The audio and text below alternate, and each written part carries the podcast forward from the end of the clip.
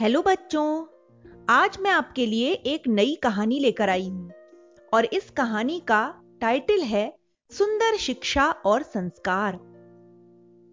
साँझ का समय था, सूरज छिपने ही वाला था, रमेश जल्दी जल्दी अपने कदम बढ़ा रहा था। आज उसे कुछ देर हो गई थी। उसने सोच लिया था कि जब तक सारे नींबू बिक नहीं जाएँगे, वह घर नहीं जाएगा, इसलिए वह बाज़ार में देर तक रुका रहा था। अब गाता गुनगुनाता खाली डलिया हाथ में पकड़े हुए घर की ओर लौट रहा था। उसका घर थोड़ी ही दूर पे था। जल्दी पहुँचने के लिए उसने पीछे वाला रास्ता जहाँ से रेलवे लाइन जाती थी, वही पकड़ा था। रमेश अपनी माँ का इकलौता बेटा था। वृद्ध माँ की इच्छा थी कि वह खूब पढ़े लिखे महान बने, पर यह संभव न हो सका।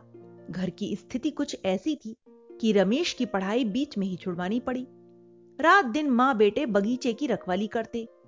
हर चौथे पाँचवें दिन रमेश बाज़ार में जाकर फल आदि बेच आता। उसी से वे खाने की व्यवस्था करते। साथ ही बीच बीच में रमेश को कहीं नौकरी भी करनी पड़ जाती थी। रमेश खूब परिश्रम से मन लगाकर काम किया करता। उसकी माँ ने उसे सिखाया था कि परिश्रम से सुख मिला करता है। रमेश की माँ अनपढ़ अवश्य थी, पर वह थी बड़ी विचारशील और सुसंस्कारी। वे अपनी असमर्थतावश रमेश को स्कूल में न पढ़ा पाई थी, पर उन्होंने उसे बहुत अच्छे संस्कार दिए थे। माता पिता बच्चों को स्कूल भेजकर अपने कर्तव्य को पूरा हुआ समझ लेते हैं, पर मात्र स्कूलों की पढ़ाई से श्रेष्ठ व्यक्तित्व का निर्माण नहीं हुआ करता। उसके लिए तो अभिभावकों को स्वयं ही प्रयास करना पड़ता है। माँ की शिक्षा के कारण रमेश छोटी आयु में ही बड़ा साहसी वीर और सूझबूझ वाला बन गया था। माँ ने उसमें दूसरों की सेवा सहायता करने की भावना का विकास किया, क्योंकि समाज का निर्माण और देश का विकास इन्हीं गुणों से संभव हुआ करता है। रमेश रास्ते में सोचता जा रहा था कि आज माँ उससे खूब खुश होंगी। वह घर जाकर खाना खा पीकर उनसे कहानियाँ सुनेगा। तभी सहसा उसका ध्यान रेल की पटरी की ओर गया। सामने से धड़धड़ाती हुई रेलगाड़ी चली आ रही थी, पर एक बुढ़िया इससे बेखबर लाइन के बीचों बीच शान से चली आ रही थी। रमेश ने ज़ोर ज़ोर से आवाज़ें लगाई, बुढ़िया माई बुढ़िया माई, जल्दी हटो, गाड़ी आ रही है। पर कानों से बहरी उस बुढ़िया को कुछ भी सुनाई नहीं दिया। उसे दिखाई भी कम देता था। इसलिए वह इस बात से बेखबर पटरी पर अपनी ही धुन में बढ़ी चली जा रही थी। भले ही यमराज के दूती क्यों ना उसे पकड़ने आ जाए। गाड़ी निकट आती जा रही थी। रमेश ने देखा कि बुढ़िया सुनने वाली नहीं तो वह तेज़ी से भागा, उसे ज़ोर से धक्का दिया। वह पटरी से कुछ ही दूर पर जा पड़ी, पर तब तक गाड़ी वहाँ से आ गई थी। इंजन से छिटका हुआ कोयला गिरा और रमेश की बाह पर जा लगा। वह पॉलिस्टर की बुशर्ट पहने हुए था। हवा में चिंगारी भड़क उठी और उसने आग पकड़ ली। उसे उतार कर फेंकने और बुझाने के चक्कर में रमेश का सीधा पैर बुरी तरह से आग से जल गया। तब तक बुढ़िया माई भी सीधी होकर बैठ चुकी थी। पल भर में ही उसकी आँखों के सामने से रेलगाड़ी निकल गई। उसकी समझ में अब सारी बातें आ गई थी कि उन्हें क्यों धक्का दिया गया था। वह अपने प्राण बचाने वाले उस बालक के पास तेज़ी से पहुँची। बुढ़िया ने उस बालक की आग बुझाने में पूरी पूरी सहायता भी की। यही नहीं, उसने आवाज़ लगाकर रास्ते चलते दो तीन राहगीरों को भी बुलाया। वे उसे अस्पताल ले गए।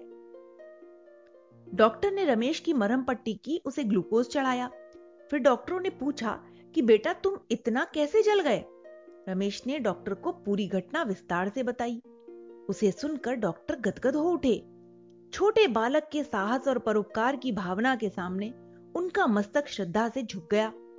बूढ़ी माई की आँखों में आँसू भर आए वह रमेश के सिर पर हाथ फिराते हुए बोली, कि बेटा, मुझ बुढ़िया को मर जाने देते।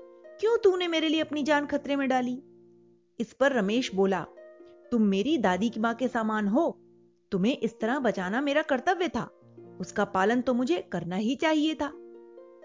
इस पर बूढ़ी माई बोली कि ईश्वर सदैव तुम्हें ऐसी ही शक्ति और सद्बुद्धि दे, सुखी बनाए। डॉक्टर ने भी रमेश की पीठ थपथपाते हुए यही कहा। डॉक्टर ने एक चपरासी को रमेश के घर भेजा। उसकी माँ दौड़ी चली आई। रमेश को उसने हृदय से लगा लिया।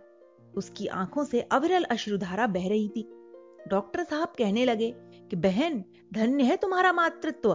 तुमने बालक को जो सुंदर शिक्षा और संस्कार दिए हैं वे समाज के लिए गर्व का विषय हैं।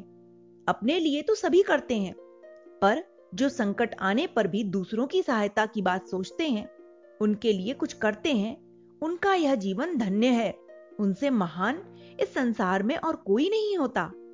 डॉक्टर ने रमेश की माँ से कहा कि वह अस्पताल के इस इलाज के खर्च की चिंता न करे, उसकी सारी चिकित्सा निःशुल्क की जाएगी।